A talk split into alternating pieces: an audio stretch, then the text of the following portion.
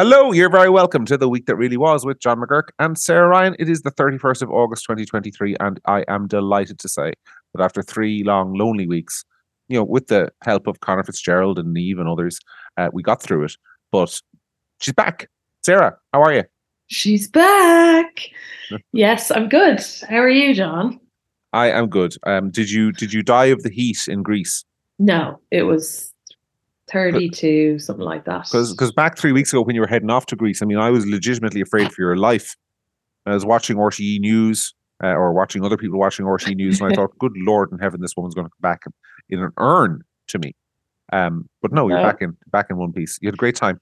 It was it was totally it was it was hot. Don't get me wrong, but it was it was fine. It, we had a ball. We had a great time. Um, there was an earthquake one morning when we were having breakfast. There was a level five or whatever it was. Um, five on the Richter scale earthquake. What's that like? Yeah. Like, do, do you not if it's early in the morning and the ground starts shaking? Do you not just kind of think that you might be drunk? Like, is there? Like, is, does it start wobbling under your feet? Like, what? What? How, what? I've never experienced an earthquake. Tell us about that. all right, so it's my second. So um, You're a It- veteran. I'm a veteran, yeah. I was in that earthquake in Peru years ago. Um, so um, the thing that surprised me about surprises me about an earthquake is I always imagined before I was in one that you would just be sitting there, and then the, it would just start shaking immediately, like go from zero to the whatever the level is. But it's not really like that. It kind of starts like a rumbling. So my sister was sitting in front of me in this uh, cafe that we were in having breakfast, and she described it really well. That it kind of feels like there's a big truck rumbling up behind you at the Mhm. beginning. You're like, "What is this? Like, what's where is this coming from?" And then you realize like the tables start to shake and everything starts to shake in front of you, whatever. But it's kind of slow, and it wasn't that bad. Like, it wasn't half as bad as the one I was in in Peru. But the problem is, is because it's slow coming, you don't really know how Mhm. bad it's going to get, if you know what I mean. Um, and obviously, this time, like I had the kids with me, we were sitting in this kind of outdoor area, but it had a canopy above. So, like, everybody leaves, like, everybody gets up from the tables and everybody leaves from the restaurant and walks out into the middle of the road. Like, there's no hanging around. Um, but uh, the kids are very excited to be able to go back to school, tell people they're in an earthquake. So, Yeah, I would be too. that. Like, I would have dined out on that when I was a kid. I would have dined on that for months. You know, well, when I was in yeah. Mighty. my my oldest, like he's in first class, and he said they went back, and the teacher was like, "Oh, tell us about your summer," and he was like, and everybody was coloring, and then everybody had to tell something about their summer, and then I said I was in an earthquake, and he was like, and everybody stopped coloring and listened to me, and I was like, I'd say they did, yeah, Yeah, yeah, that, that would have happened. Yeah, yeah. but it was uh, great. But um, they're back in school, and um, it, like I'm very excited about that, and uh, so are they. But um, it's this weird nightmare thing where I have one child. I'm sure this any parent who's listening understands this. I've one parent in for uh, one child in first class, one child just started junior infants. Junior infants do a staggered start. So they don't start at 10 to 9 with the rest of the school. They start at half nine and they finish at half 11. So I have a drop off at 10 to 9, a drop off at half nine, a collection at half 11, and a collection at one because even though my older son is going up to a quarter past two, they're staggering their times in as well. So I'm just back and forth to the school all day. It's completely absurd. Like, luckily, I'm at home, but if you had a job, I don't know what you would be doing. Do you know what I mean? Yeah, a lot of Um, schools so when like people that. are like, "Oh, this- they're back to school," I'm like, "Yeah, they're not really though." And this goes on until the 18th of September. yeah, So it's not like it's two days. Yeah, I don't know much about primary schools because, but but but my, my wife obviously is a teacher in a in a, in a post primary school, and they've they've had a an official timetable all week, but then different groups in at different times, and it's a bit chaotic for the first week or two, and seems to go on longer, obviously when the kids are younger as well. So, yeah, rather you than me. Anyway, have you noticed anything interesting in the news while you've been away? Because this is a podcast about the news, and I wanted to ask you because you're the very woman to ask what you made of the old Boundary Commission. Except Well, first of all, well, it's not called the Boundary I- Commission anymore. It's called the Electoral Commission. we'll get to that in a second. But Mm-hmm. um, I didn't really watch that much news while I was away. And then when I uh, opened my phone a couple of days ago, I see this article um, saying that some senior consultant has come out and said that the new children's hospital won't see its first patient until 2030. Oh, Like- good lord! So previously on this podcast, John, we discussed how the idea was floated for a children's hospital when we were born, the year you or I were born, something like yes, that. yes. And we never got to see it. And now, because my oldest son is seven in three weeks, it, it like in seven more years, he'll be 14. So he'll be too old for the children's hospital. yeah, it's So remarkable. It, it, it will be two generations later. And also, if they're saying that now, I just I always have this deep suspicion about kicked out dates. That a kicked out date like that never comes forward and, and usually goes back. Do you know what I mean? It really Like- is astonishing, and I mean, it, it is on uh, uh, even now today. Even though it's it's years away from opening, it is the most expensive medical facility in the history of humankind. Not in the history of Ireland, not in the history of Europe, in the history of humankind. Our our species has never poured more resources into a healthcare facility than into this children's hospital, and it has been going on. It was first mooted in the early 1980s, first planned in 1991. I it, it, it, the, the Death Star didn't take this long to build. Yeah. But even if you just take the project in like as uh, as a project now, the to me it's just so deeply concerning that there doesn't seem to be like first of all there should be a very obvious face of the project and there isn't. I know there's a minister for health and whatever, but there just doesn't seem to be a really obvious person. And Mhm. second of all, there doesn't seem to be anybody willing to put their name or their reputation or their voice to any serious final budget figure or final date. And that is very, very worrying. Tell you what, it's brilliant for you. Imagine if you're the contractors. Brilliant. Because no one told you. I mean, th- these guys have a license to print money, as far as I can see. Because there's no, there's, uh, you know, and I'm not naming the contractors, and I'm not saying anything negative about them, and I'm sure they're operating to the highest standards of integrity. But if if they decided not to, there isn't a whole lot of people out there, um, in Mm. in government, who are openly saying this is my project and I'm holding people to account to make sure it's delivered on time. There's nobody. So it's a license to print money um, if you were so inclined. And obviously, I'm not saying that the contractors involved are or would be, but uh, from a governance point of view, that's obviously a risk. But also, again, it's not printing money because it's our money. It's the public's money. Like it's just.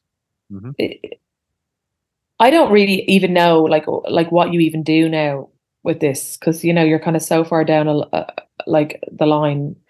How do you how do you turn it around? But I think if it's like if it's one point seven billion already, and it's and the first patient isn't until potentially until 2030 and it's not built yet and it's this and it's that So i people, mean people are very vulnerable. like you're, you're, you're familiar with sunk cost fallacy, I presume. yeah Yeah. So like people are very vulnerable to sunk cost fallacy, which is the idea that, well, we've spent 1.7 billion on it now. Um, you know, we've spent that much money. We have to finish it. Therefore, we'll spend another three billion. I mean, the 1.7 billion is gone. It's finished. You're never getting it back. The only question really in front of you that remains is, are we really going to spend another three billion to get this thing done by 2030, or will we just abandon it and do something a little bit more sensible? Uh, politicians can't abandon it because that would be to admit that you'd wasted 1.7 billion. But if this was in the private sector, if this was um, some multinational company who was bogged down in a project like this, there would be a conversation going on in a boardroom somewhere about whether or not this project is just cursed and we just pull the plug on it write the losses off as a tax loss. That's what they do. But because politics is politics and people, you know, will never live it down to election time, um, they just have to plow on. And if it gets to 2050 and eventually opens, so be it. But they have to keep pouring money into it now. Otherwise, they'd admit they were wrong. That's yeah like, and it's say no- say uh, but also say nothing for the kind of opportunity costs like the you know the the resources the attention the time like the things other things that could have been Mhm. d- like done i mean by the time this is over you'd really really be able to like i think you'd be able to make a very strong case uh, against something like the metro north where and say Mhm. that we're not a country that is really you know capable unless we're we're hiring a kind of a project manager or a skill set in from another country or or having somebody you know recruited from abroad to manage this we don't have the skill set internally to do this. I just, I you just spent, have to I spent more time than usual this year abroad um, in various cities, and nearly every city I, I go to, at Barcelona, Paris, um, uh, Berlin, like this year that I've been in, have had underground systems, you know, or, or metros. Mm. And every time, like I, I when I was in, I don't usually use them, but I was in Barcelona recently. I used the metro an awful lot to go from A to B to C. And I was just thinking every time I was on it, like how, in Ireland we just couldn't do this. You you you could. I mean, the port tunnel. People remember the port tunnel. The port. How long did the port tunnel take? Was it 10, 15 years or something for a relatively straightforward piece of road? I don't know uh, where you would begin with a project like the Metro North um, in terms of the planning objections there'd be, the the, the cost overruns. No, you're right. It, it, it's just something that I don't know how anyone could have any faith in this government or this state carrying out big infrastructure projects at the moment um, while this farce is ongoing. So that's I don't know. I like uh, it, it. Like put it this way, I try not to think about it because, like, I I kind of like I said, I didn't really pay that much attention to Irish news when I was abroad. There was a couple of things that I wanted to watch, actually, which I'll get to in a minute. Um, there was a couple of like long interviews. Um, Candace Owens interviewed Andrew Tate. It's like three and a half hours. Um, I watched that and a couple of other things that I'd wanted to get to. But if I thought too much about the Children's Hospital, particularly, and I hate this word, but I find it kind of triggering. Um, so I, I just it's best not to think about it. Right. Well, like, I'm going to I'm going to go off I'm going to go off script because we were scheduled to talk about the uh, the boundaries. We will in a second, but I saw Candace Owens doing a three hour long interview with Andrew Tate, and I didn't watch it, and I have no intention of watching it because it's three and a half hours of my life I'm not going to get back. But you were interested and you did watch it. What did you think?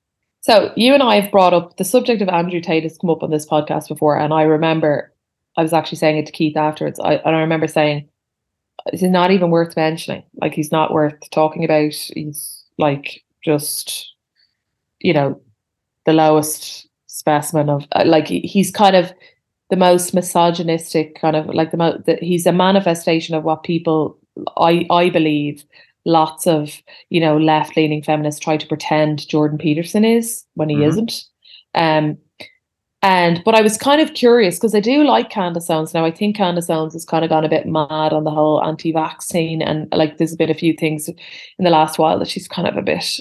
I don't know. She can be a bit mean, and I don't. Mm-hmm. We've discussed that as well before. I don't like people being cruel to people, but anyway, um, but anyway, I do like a lot of Candace Owens stuff that Candace Owens talks about or whatever. And I thought this is interesting, and I watched it. I, I have to say I came away from it with a, a slightly different view of him. Um, okay. And I think that I, I think that a lot of the stuff you see is very old. And she was able to kind of establish in the interview, like, you know, like I'd seen videos of him talking about different things. And he was like, yeah, but these videos are when I was 23, 24. Like, you know, I'm not going to say sorry. Um, and actually, he, he made some interesting points about that, which we can actually get to on another topic we're talking about later. But um, he said, Am I embarrassed about the things I said and did? Yeah, of course I am, but I'm not going to apologize because it is what it is, and and and and I don't believe in in in apologizing for things that got me to where I am, and uh, you know, and I've grown up since. Um, I came away from it thinking that he is a guy who is. I still think he's very angry, and I think that he's like, he talks a lot about his upbringing and his dad, and there's a lot going on there. I think, but. Mm-hmm I think he's a guy who has basically what I would say is he has the foundation of some interesting ideas about things, but he hasn't done the work yet and thinking them through enough. But he might get there. And one thing that I thought was that I that I thought was interesting in that I did come away from the interview with a sense that he does understand that he ha- has quite a lot of following of young males and he does take that responsibility quite seriously. So I think he's 34, whatever he is. I think he's bright. I think he's quite immature in a lot of the things he thinks. But I think that there's some semblance there of a person who might develop, like he's capable of changing his thinking about things. He's capable of developing a deeper understanding of things. I think a bit of work thinking. He could get to be, you know, have some quite interesting ideas he's thinking. I mean, I always say, I just hate one of the things I hate about a lot of the people who are the loudest voices on in politics these days is and on Twitter um, and on a lot of like the tougher subjects is that they really haven't done a lot of thinking. They haven't changed mm-hmm. their mind about anything ever. They're very absolute. Like I, I see such people sometimes talk about hard topics, and I, I almost envy their certainty. They're just so certain about everything, mm-hmm. and they're and they've they've been right about this subject since they were fourteen.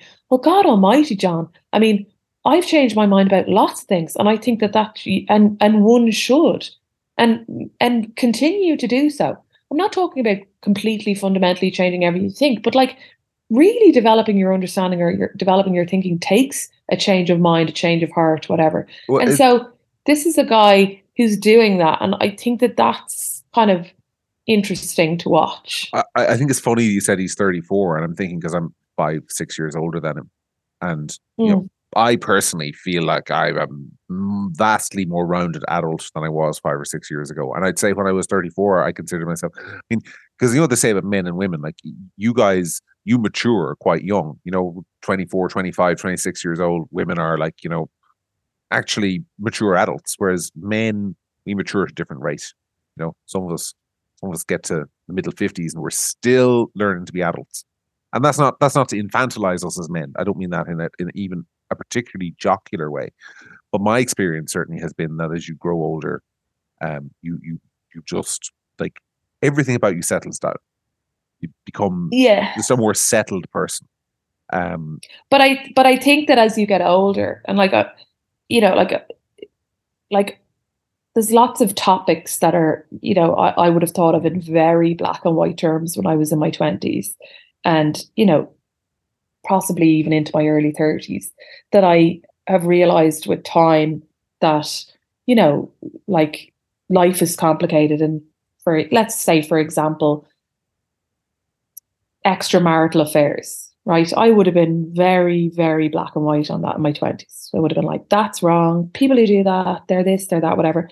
And now I've had friends over the years that I've seen get themselves into situations and I've thought realized that like maybe life's not as like adult relationships and marriages that are 25 years old aren't as simple as I thought they were. And it's mm-hmm. complicated. And like, it's not really for me to, you know, like, I mean, obviously we all judge people and you try not to, but you do, and you, you know, whatever. But like, I think as you get older, you develop a more of an understanding that most things aren't black and white. And the topics that we talk about, whether they're political or social or whatever, have are probably like the ones that are still talked about 10 and 15 and 20 years later are still talked about because they're hard because they're complicated because they're not black and white mm-hmm. and like i i see this guy and he's interesting because he's like he's not a he's not a conservative i mean he has like he talks about this in the interview like i didn't realize this but he has multiple children he didn't say how many by multiple different women and he's like oh conservatives you know i'm not really conservative but i'm becoming more conservative and then he talked about being a libertarian, and and uh, and, and I thought it was so interesting because she was like, "Well, being libertarian is like it, it's a cop out because the live and let live is is like just a a, a way that people is a is has been weaponized. It's been taken over." And now you know people are using that as a way to indoctrinate children and into this that and whatever and like it was just a really kind of fascinating conversation where she was saying to him, "You should be a conservative," and he was saying, "Well, you know, I'm starting to think maybe mar- the institution of marriage. I used to say, oh, it's a load of crap, and I would never get married." And he's like, "And now, you know, maybe I'm starting to change my mind about it." It was just, mm-hmm. it's it's too long. It's too long, and I was on I was on the flight, and just by some absolute miracle of the gods, the two of my children fell asleep for the majority of the flight home, and uh, so I had the time to watch it then on the plane I downloaded it onto my phone, but um, it's very very long, but it is interesting, and I and I. I changed yeah, I mean, my mind. I, for, I, haven't, I haven't watched it. My, my my take on Tate has always been that I think he has something valuable to say about men. I think he has something. I mean, there's a reason why so many yeah. young men are following him. Right? There's a there's a yeah. a definite sense out there of sort of lost masculinity or a lost a lost role for masculinity in society no objection to any of that stuff. Jordan Peterson also does it reasonably well. It's not really my cup of tea, but I think there's value in it.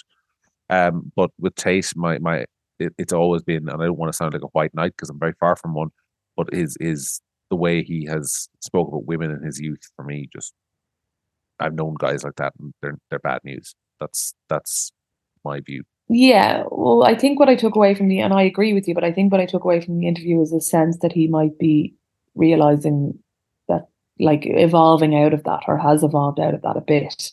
And it remains to be seen whether that's genuine or whether that's whatever. But I know what you mean. But I think, and I think you're like that, that, that kind of like space for, you know, men to be told that it's okay to be men isn't for all men.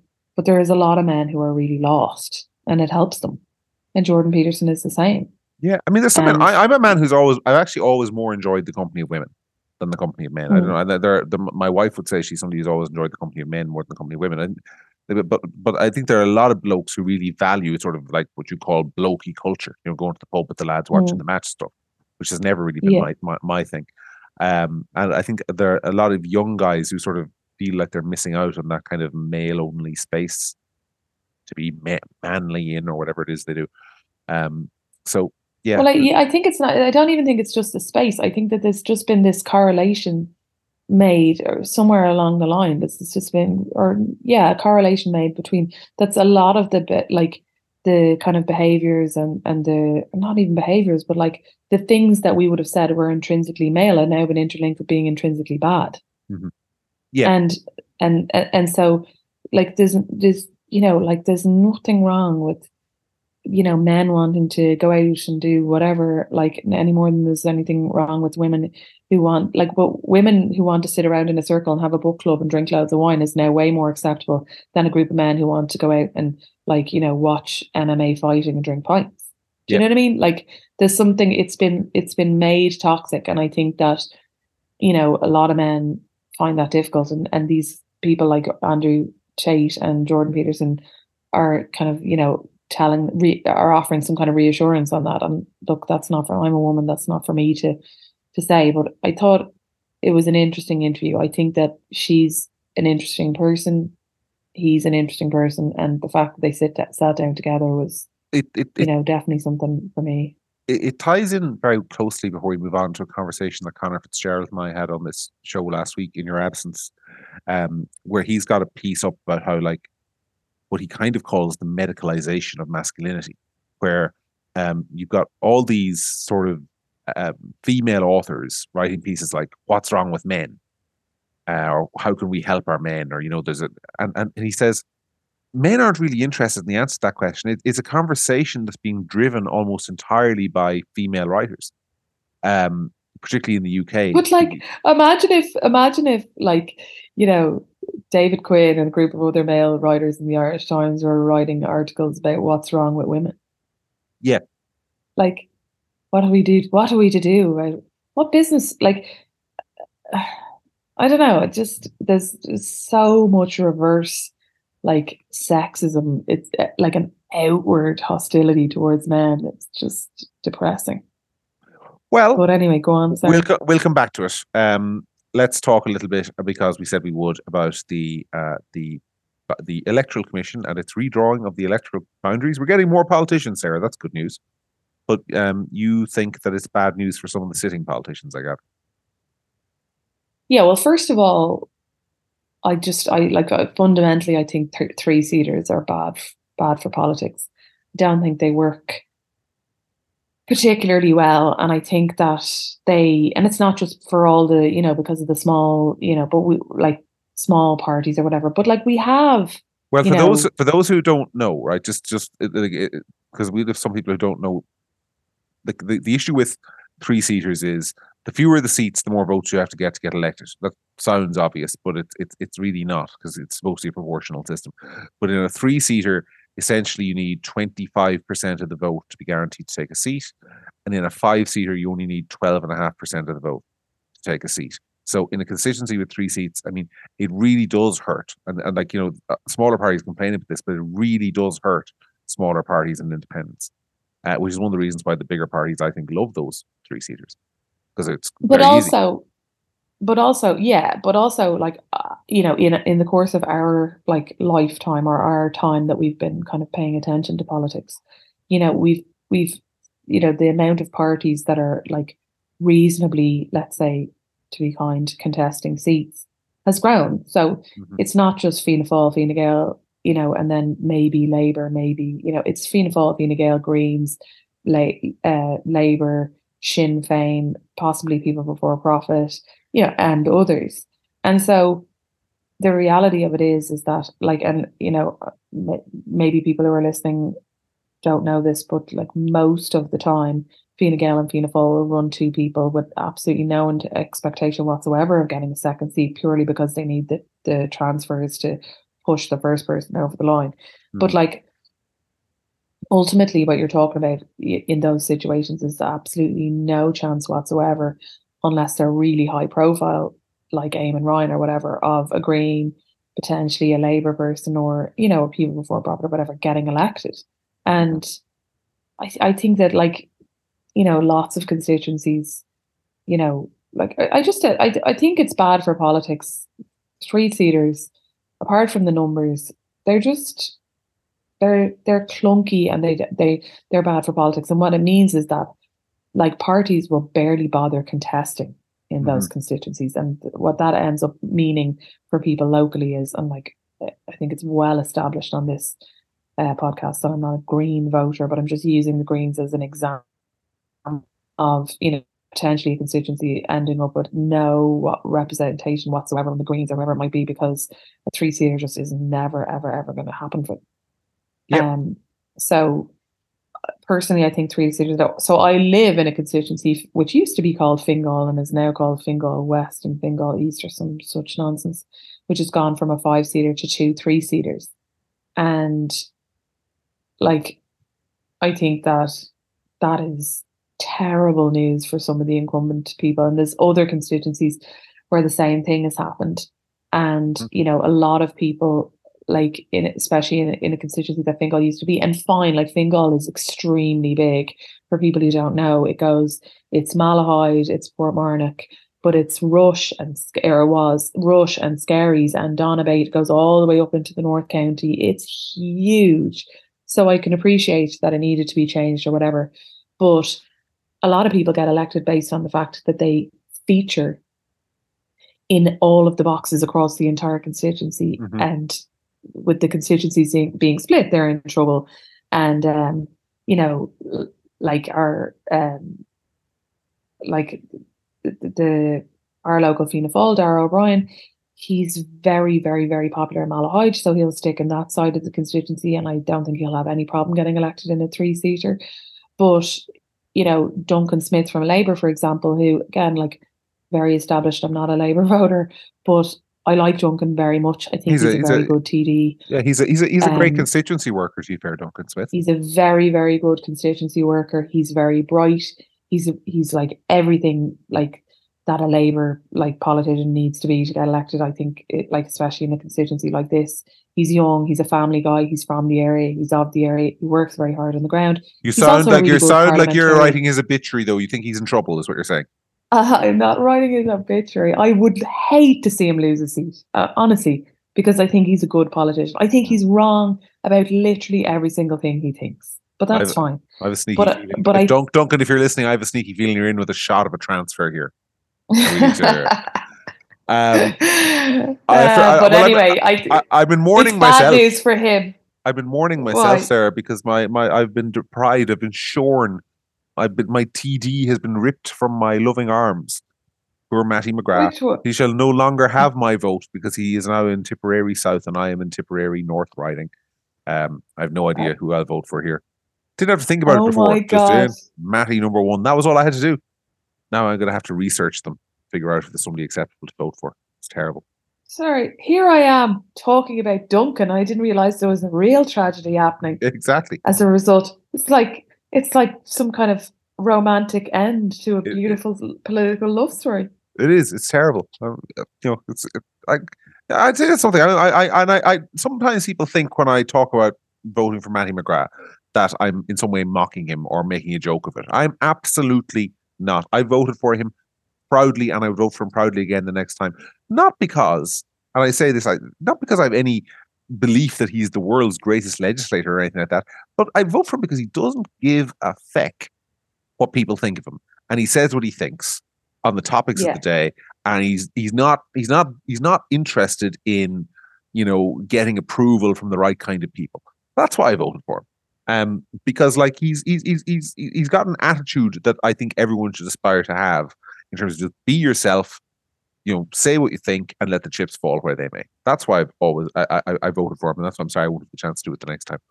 So hopefully there's somebody else. Uh, I I like Mattie as well. I always have. I think he's straight. Like he thinks what he thinks, and Yeah, like, by the way, I disagree with him half the time. Like, and sometimes, sometimes he he goes a bit too far on issues on issues for my taste. But I, I don't that's care. fine. Like, Yeah. yeah. yeah, that's fine. Like, but but uh, like he, he he has he has a particular viewpoint on things, and he says it, and Mhm. like that shouldn't be the exception, but unfortunately, it is. Mhm. Um, but he's not in any like obviously not in any electoral trouble. There is he? He's just No, he should be fine. He should be fine. I think I think I was like the only vote he got in North Tipperary the last time. His his base is very much in the south of the county. Obviously, I wasn't the only one, but like I, I think in, in my local box, I was lucky because I think I, I I promised him I said you're getting two votes in our local box, and I think he got two votes in our local box. So like if we hadn't shown up on the day, he would have known. Oh, that's happened to me, and uh, yeah, yeah. I'm not actually gonna. I'm not. I'll tell you that all, all after the podcast. Um, but uh, no, I don't. I don't think it's like I think the electoral commission and the way they've carved it up there or whatever they're called, uh, is not great for the likes of Duncan Smith. I think he could hang in there. I'd I'd have to look at the numbers like in more detail, but it's not great and it's not particularly fair. And I think that there's a lot of people who will, um, you know, suffer as a result. And you know, I don't know. I like overall. I think that the next time there's an election, you'll you'll really see like what kind of impact. Like it's, there's no way of calling it until it's actually you know happened. But I think that there's a lot of kind of poking and prodding going around along. Like this is just another iteration of people sticking their oar into things. We'll see. The flip side is um, there are going to be more TDs. It's going from 165 to I think 179. So there's 14 extra seats. So like Mm. you would think the parties would be able to jiggle things around so that uh, everyone who's currently a sitting TD gets a constituency to run in that they have a fair chance of. I mean, obviously that won't be possible in all cases, but I mean that that that that does balance it out a little bit. 14 extra seats in the next all are up for grabs. So there's going to be some very ambitious county councillors, at least in various parts of the country, thinking that they're quids in, particularly if they're in North Wexford or South Wicklow, which has become the country. But it won't matter because Go but ahead. they are that all all the parties are in serious trouble when it comes to finding women. So, um, you know that's going to be the main, like, like I can see certain situations where there is I can name a couple actually, uh, where there are sitting councillors who have been there for a long time who have really really who are men who have a good chance, Mhm. and um, Well, if you are one of those ambitious men and you're listening to this podcast, my advice is toddle yourself down now to the births, deaths, and marriages offices. We didn't ask for what's called a gender recognition form. Change yourself over. Become legally a woman. It's just a stroke of a pen. That's all you need to do, and you'll be top of the ticket. someone's going to do that, John. They, they, I, I have privately advised several smaller parties to do it just for the publicity. Um, I you know, I, I- obviously, it's a big thing to ask anyone to do, but I mean, it's it's it's one of those things where it would, of course, be in full compliance with the law. I mean, it would make a mockery of the law, but it would also be in full compliance with the law if if they were to say, well, actually, we've got five women now who were previously men until yesterday. I mean, because But maybe, but maybe you need to like sometimes you need to make a mockery of the law to like prove Mhm. a point. Do you know what I mean? Like, I mean, and also it, it it's not really doing anything big if you don't believe it. If you know what I mean? Like, Mhm. it's like people, Yeah, I mean, fully if, free if- if out and people say, I'm, want to. Yeah, you're free to come out and say I'm still a man. I believe I'm a man, but the law says I get you know a better chance of uh, being allowed to be a candidate if I'm a woman, so therefore I'm a woman. I mean, like it's you know you, nobody you, you're obviously not changing who you are. That's the whole point. Um, simply changing your legal recognition. Anyway, I get I get flayed for that. Or, yeah, oh, well, onto onto another subject then. Roisin Murphy, will you apologise when you get flayed for that? I will not.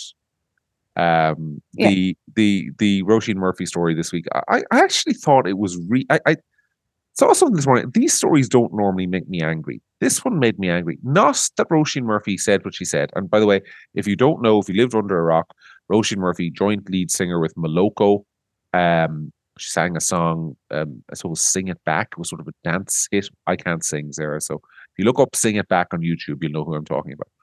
Um, she was, you know, and, and but, but apart from that, she's also a 50 year old mammy these days, and she's on Facebook like a lot of 50 year old mammies. And she commented on somebody's post on Facebook about puberty blockers, and she said puberty blockers are fucked. Um, that's the word she used. She said they're messing with vulnerable kids, and they shouldn't be allowed to happen. And this went nuclear. It was picked up by a guy called Aidan Comerford, who's a really demented guy on the internet somewhere. All he does all day is post about trans issues, even though I don't think he's trans himself. I don't know what, what's in with him, what's what's up with him. Um, and of course, this drew an international mob down on her head because she's in the arts. And the poor woman issued a groveling apology and said that she wouldn't speak on the issue ever again. But that's not what made me angry, Sarah. What made me angry was her record label announced this morning that they would no longer promote her new album, and all proceeds from the sales of her new album will be donated, or at least their share will be donated to trans rights charities. And I just thought, how dare you? How, how dare you treat somebody who you have a duty of care to like that? Um, like it, it's an absolute outrage as far as I'm concerned. That that that you you sign a contract with a company, they have a duty of care to you. Like how how dare they treat you like that? All she did was air a perfectly legal opinion that's shared by a majority of the population. The level of cowardice is just On her behalf or theirs?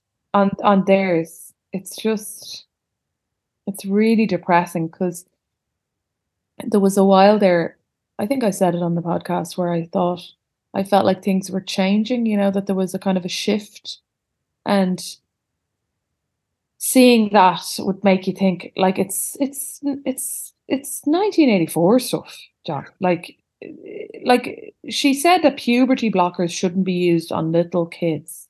Mhm. Like I genuinely believe that the majority of people agree with that. Puberty blockers, like not like don't want to get too much into the detail, but like if you give puberty blockers to a little boy and then he changes his mind later, which by the way, they do, his life is ruined. I'm not going to get into the details of why. But Uh, his well, voice will never develop. Like i- There, there, is there are other bits. There are other bits of him that'll never develop either. He'll have a micro penis for the rest of his life. Yeah, Like let's just let's just spell it out for people. You know, if if you if you give them to a girl, she will be infertile for the rest of her life. She, she, her her sexual organs will never develop properly as they should. I mean, you're condemning b- people uh, to a lifetime of misery. And by the way, if they complete the transition, let nobody pretend that like living in a body surgically altered to the opposite sex is a is a is a is a day at the beach. It's not. Like it's it's a horrible Oh. thing that you're doing. People. And it's and also we have absolutely no idea of the medical like people you know people talk about the health implications of the covid vaccine. Like we have no no idea what the long-term potential like let's say for argument's sake maybe puberty your puberty being blocked like that that kind of hormonal thing could cause anything we could find out in 20 years. Cancer i don't know. Never mind the psychological damage. Like there are entire groups dedicated to people who detransition who don't want to, to do this anymore like so if people want to do what they want to do when they're adults okay we can talk about that but under 18 and oh if you let them like they they they market it like it's either a choice between these children killing themselves or getting the puberty blockers and that is not true Yeah. And by the way, when you say when you say under 18, you're you're you're underselling it because like that's you know, 16, 17, you're past puberty. These things are being given in many jurisdictions to kids 10, 11, 12. That's where they're being used. Like uh, and those kids are being asked to make a decision at that stage about stuff they they can't possibly conceive of. I mean, no 12 year old can possibly understand the implications of you'll never be able to have kids. There are there are grown adult people of my own age and your age, Sarah, who get to our age and that maybe like me, they haven't had kids and they they suddenly realize, oh my God, I've missed out on such an important part of life. And we're asking kids to make that decision at 12 years old and giving them drugs that make it irreversible and calling it healthcare. I mean, I don't curse on this podcast, but I mean, it, it infuriates me and it should infuriate everybody, I think. And then the one woman who said, well, no, she's not the one woman, but a woman who on her private Facebook page makes this comment, has it dug up by a creep. And then her community, the arts community, turns on her and she's forced to recant. I mean, 1984 doesn't do it justice. It's through the the looking glass stuff. I think though, and that was what I was saying earlier on about Andrew Tate, and it was interesting. Like I really agreed with him on this, even though I've seen the videos that he's talking about women or whatever, and you know, but his uh, not getting into the detail of that, but his entire description of like not saying sorry was a good one. Like, I think that she should not apologize. She should not apologize for saying something that lots of people think. And even if it was only what she thought, there she's reinforcing the idea that people can be bullied into submission, that their lives can be ruined, that their career can be cancelled if mm-hmm. they say the wrong thing. Mm-hmm. They're they're so incensed still that they couldn't do that to J.K. Rowling because she's too rich and too powerful. Yeah, like they, they they can't stand that she's untouchable, and fair play to her for not for standing her ground and saying yeah. no, I'm not going to. And people have these ideas of like, you know, oh well, like you know, I they, like they think they're on the right side of everything or whatever, but like and they talk people talk about it's very popular now to talk about bullying like all the lgbt thing and all and and trans anti-bullying. They're bullies. This is bullying. They've bullied this woman into silence that's yep. what they want. This is bullying. It's um and she should not apologize. And i look i don't know her you know her it's career, too late. her life situation uh, whatever. But like i just think like never like just people need to just well this is this stand strong and just stop saying sorry to this. This is why if I'm you so, have the belief that it's wrong to give puberty blockers to children which i do you say it and you don't say sorry. This is why i i'm so annoyed about their record about the record company dropping her doing whatever it did because why did she apologize i suspect I, I do not know this, but I, I, I, would I would suggest that something like this may have happened. That somebody may have phoned, phoned her and said, "This is really bad. You know, we've got a new record coming out. We, you know, we need this make this controversy go away. You need to apologize." And so she did. And then as soon as you apologize, you're you're done for. This is this is the worst thing. Apologies now are surrenders. They're not apologies. They're not I am genuinely yeah. sorry. It is raising the white yeah. flag because you're immediately cut off from all the people who who actually supported you because you can't accept their support anymore. Otherwise, your apology wasn't genuine. You are also vulnerable to all those people who say that your apology wasn't good enough, or you know, if you were really apologetic, you'd say something else, or maybe you need to go for re-education. And thirdly, it's admission of liability. So your record company, can, your your admission, your your record company can turn around and say, "Well, actually, you know what? No, we, we can't deal with you anymore now that you've apologized." Even if somebody had said to her, "Well, you need to apologize, or else the record company will dump you." It's it's it's it's it's such a strategic error these days to apologize, which is a terrible place to be in in the world. But it, it it's just a terrible mistake. Um, if you believe, but it comes back to that point as well that we were talking about earlier on, which is that like, you know, like often this isn't the case. This is a recent thing, but often people are being expected to apologize about things they might have said a long time ago, and that was the point that Andrew Tate was saying that like we shouldn't like reinforce this idea that you should issue groveling apologies for things that you said when you were 24 because mm-hmm. like evolving your thinking uh, is uh, like you shouldn't be cancelled for growing you know what i mean you shouldn't be like she like you shouldn't have your whole life ruined because you evolved your thinking from 10 years ago but well, like the, this is what they want I can speak of personal experience. And Paddy Cosgrave tried to do this to me two years ago um, on Christmas Eve when he like dug up a whole load of tweets from 28, 2008, 2009, 2012, like out of context, you know, no surrounding, these were all parts of conversations that said, you know, you said X, Y, and Z. And I, I refuse to apologize. I, I've never apologized because number one, most of them were harmless. Number two, the ones that looked like they weren't harmless were actually harmless if you read them in context. And number three, it wasn't an intention, there was no intention to make me into a better person the intention was to destroy somebody who disagrees with you. Um, and, Yeah. and that's that's the case. That's what happens. Um, so, you know, I, I feel I feel so sorry for this woman because do you know what the difference is? I mean, I am a, an activist and a commentator, and I am in the arena to some extent. This woman was commenting on her private Facebook page, and she was taken aback by a storm, and the support didn't really get to her quick enough.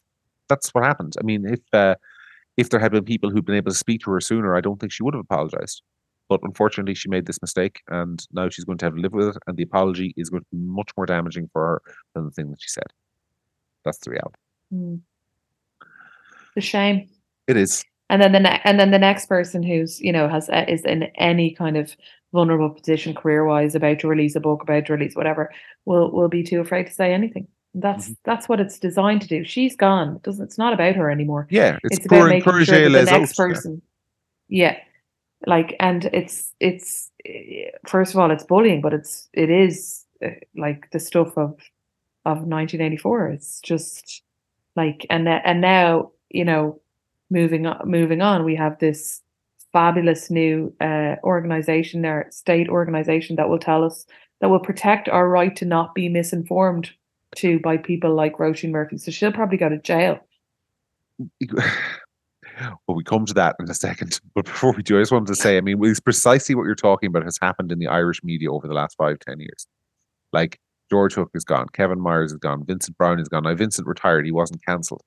But the, the message went out clearly, if you step out of line, that's it, you're gone. And now we have the most boring commentary out we've had in my lifetime. Like there, there's there, Yeah. there very there's basically no interesting or distinctive voices. I mean, Fintan O'Toole thinks he is, but he's been blathering the same stuff since 1982, so he, he ain't that special. Uh, but there's there's no distinctive voices because they've all been extinguished by the fear that's been inculcated into them, um, and which the Electoral Commission, back to one of my famous transitions, back to what you're saying, the Electoral Commission wants to keep us a little bit afraid because they've been given the powers, as I think you were about to mention, to uh, shut people up in election times if they engage in misinformation.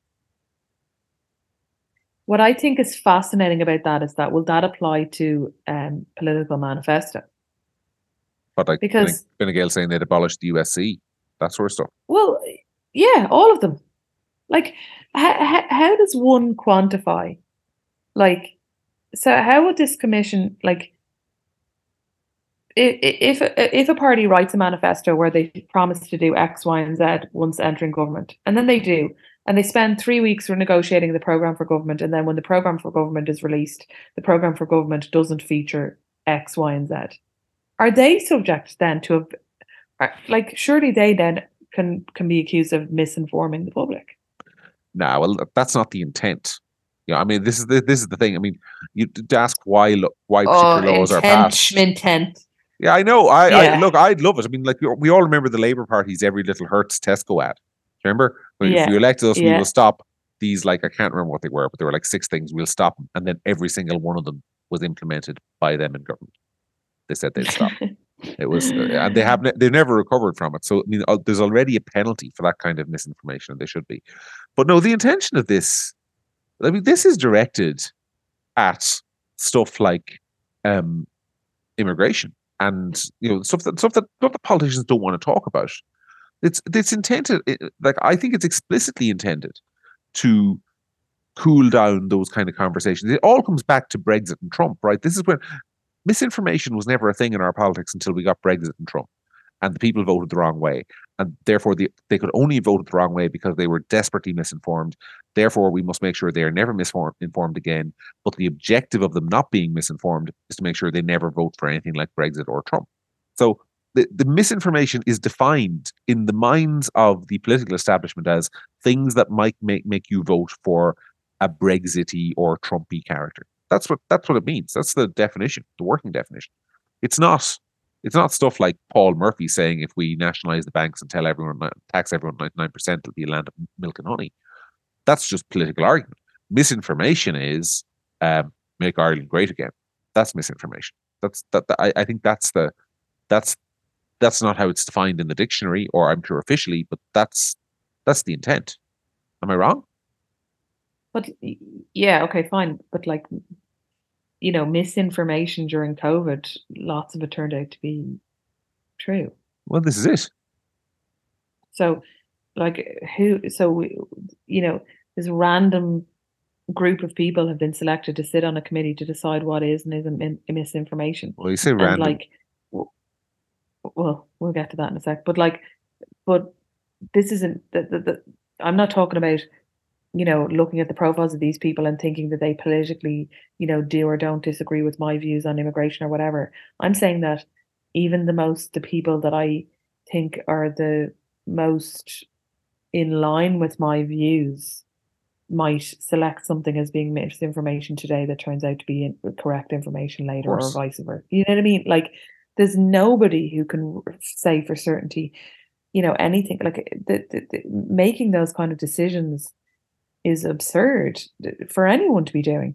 And it, it, yes, it's part of things like immigration or whatever, but it's also part of, you know, or will, you know, and like I'll try not to be too cynical that it's, you know, because you and I have talked before about how, you know, there's people who have conspiracy theories and that ultimately where we fall, where we, you know, where we fall away from that kind of thinking is that we don't think that most of the politicians we know are organized enough or can hold like can hold their Mhm. um water long enough to keep something like that a secret that they you know they can't we're 1.73 you know billion into a children's hospital. I just don't think that they have the you know ability to mass organize some sort of universal you know conspiracy theory or conspiracy to overthrow or to introduce whatever whatever.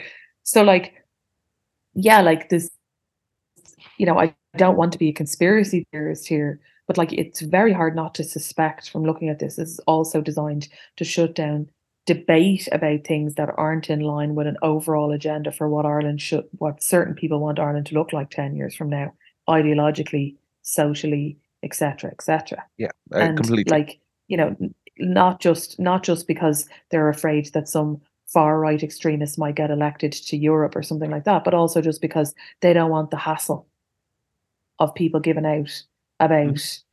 you know like the transgender agenda being taught in schools well, I think the bottom line is like Pat or Leahy had a piece. you know what I mean Pat, Pat had a piece this week about how they're, they're not holding the referendum now on the on the women in the home referendum because they're afraid. And I mean, this is a quote from Pat Leahy's piece that they'll be asked hard questions like how to define family or woman.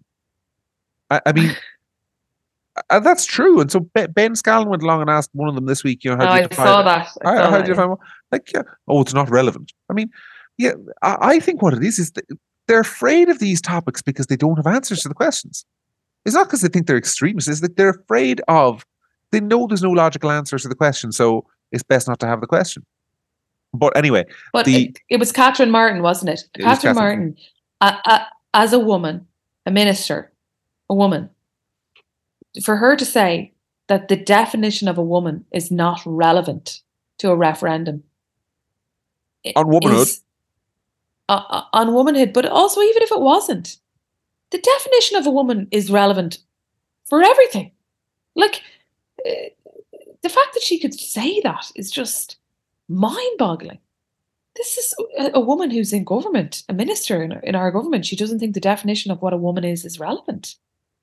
The funny Like, thing how does is that work? The question ain't going to go away i'm going to keep getting ben to ask it periodically in the run to the election because i mean they can keep trying to run from that question but you know it's so funny the way they can't answer it we're, we're running short on time sarah but before we go i wanted to address something that the the chairperson of the commission said this week who's miss justice marie baker who's sitting and serving member of the supreme court who said in relation to all of this quote we're also going to have to learn how to deal with the balance between the right to freedom of expression on the one hand and on the other hand the right of persons not to be misinformed we're going to have to balance those two rights end quote only one of those is a right, Sarah. There's a Yeah. right to freedom of expression in the Constitution. There's no right not to be misinformed. So she's balancing one of our constitutional rights against something that she appears to have thought up on a Tuesday morning. A right not to be misinformed. I mean, what? Where where do you begin with that? I mean, like, if they start suggesting that there's a right not to be misinformed, then what's the? Then that's really dangerous territory.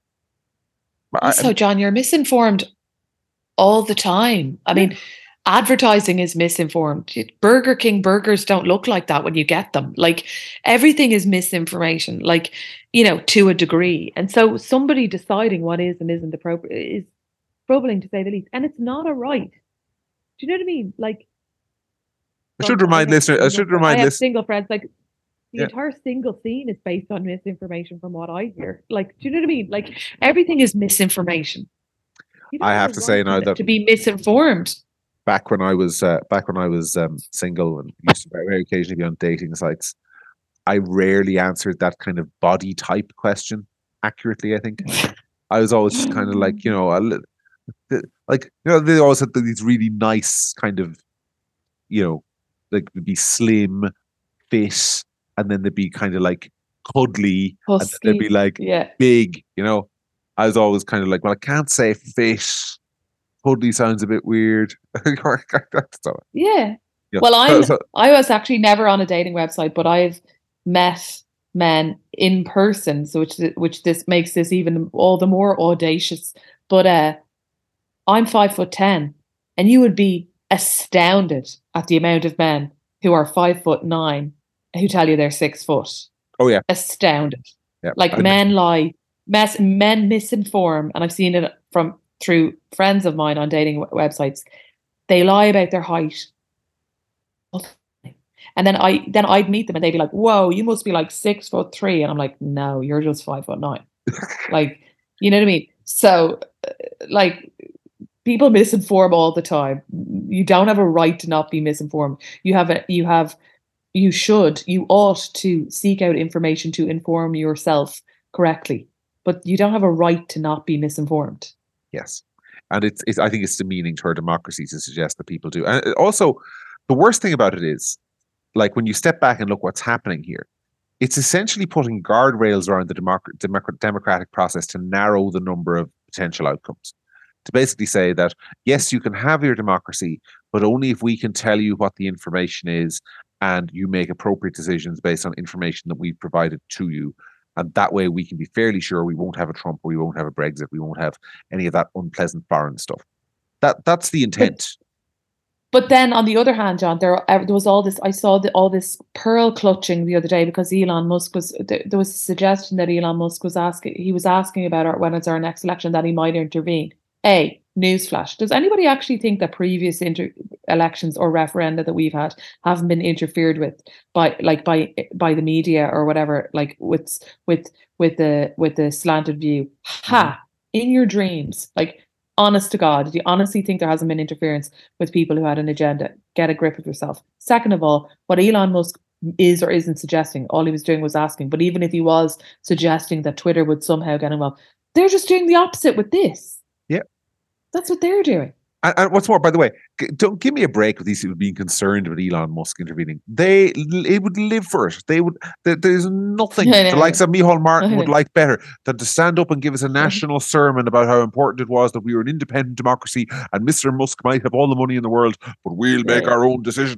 You know, like they would love that. Like that bit of kind of grandstanding bullshit. They live for it. I know. Uh, anyway. And Catherine Martin could stand up again and say, This is just shows how important it is that we have an independent broadcaster like RTÉ buy flip flops and do nonsense. Yeah. Exactly. Like like the whole like honestly, it's it's like it more often than not these days, John, it, it's like parody. It is. It is it's like a it's like a joke. It is. Well, we'll have to leave it there because we've run over an hour. But like, and, and just to think, it's the last week of August. There hasn't bit, a whole lot of news. Imagine how much we have to talk about next week when there actually might be news. But it's been yeah. it's a pleasure. I feel whole again having you back, Sarah. It's a long three weeks. Um, glad to have you back. That's very nice. Don't leave me again. I won't. Okay. Never leave. All right. Listen, thank you very much for listening, folks. Um, it's a pleasure, as always, to be with you. Thank you so much for the feedback. Uh, I should say that uh, my sister in law, Nicole, who's an, an avid listener to this show, uh, was bereft at your absence, Sarah, and told told me to tell you that it was barely worth listening to without you. So there you go. Oh, thanks, yeah, Nicole. Yeah, I'm not sure that was a that was a that was a compliment for you or having a cut at me, but I just thought I'd, I'd mention it. I'll take uh, it. I'll uh, take it. All right. Listen, thank you, everybody. From Sarah and from me, that was once again the week that really was. We'll see you this time next week.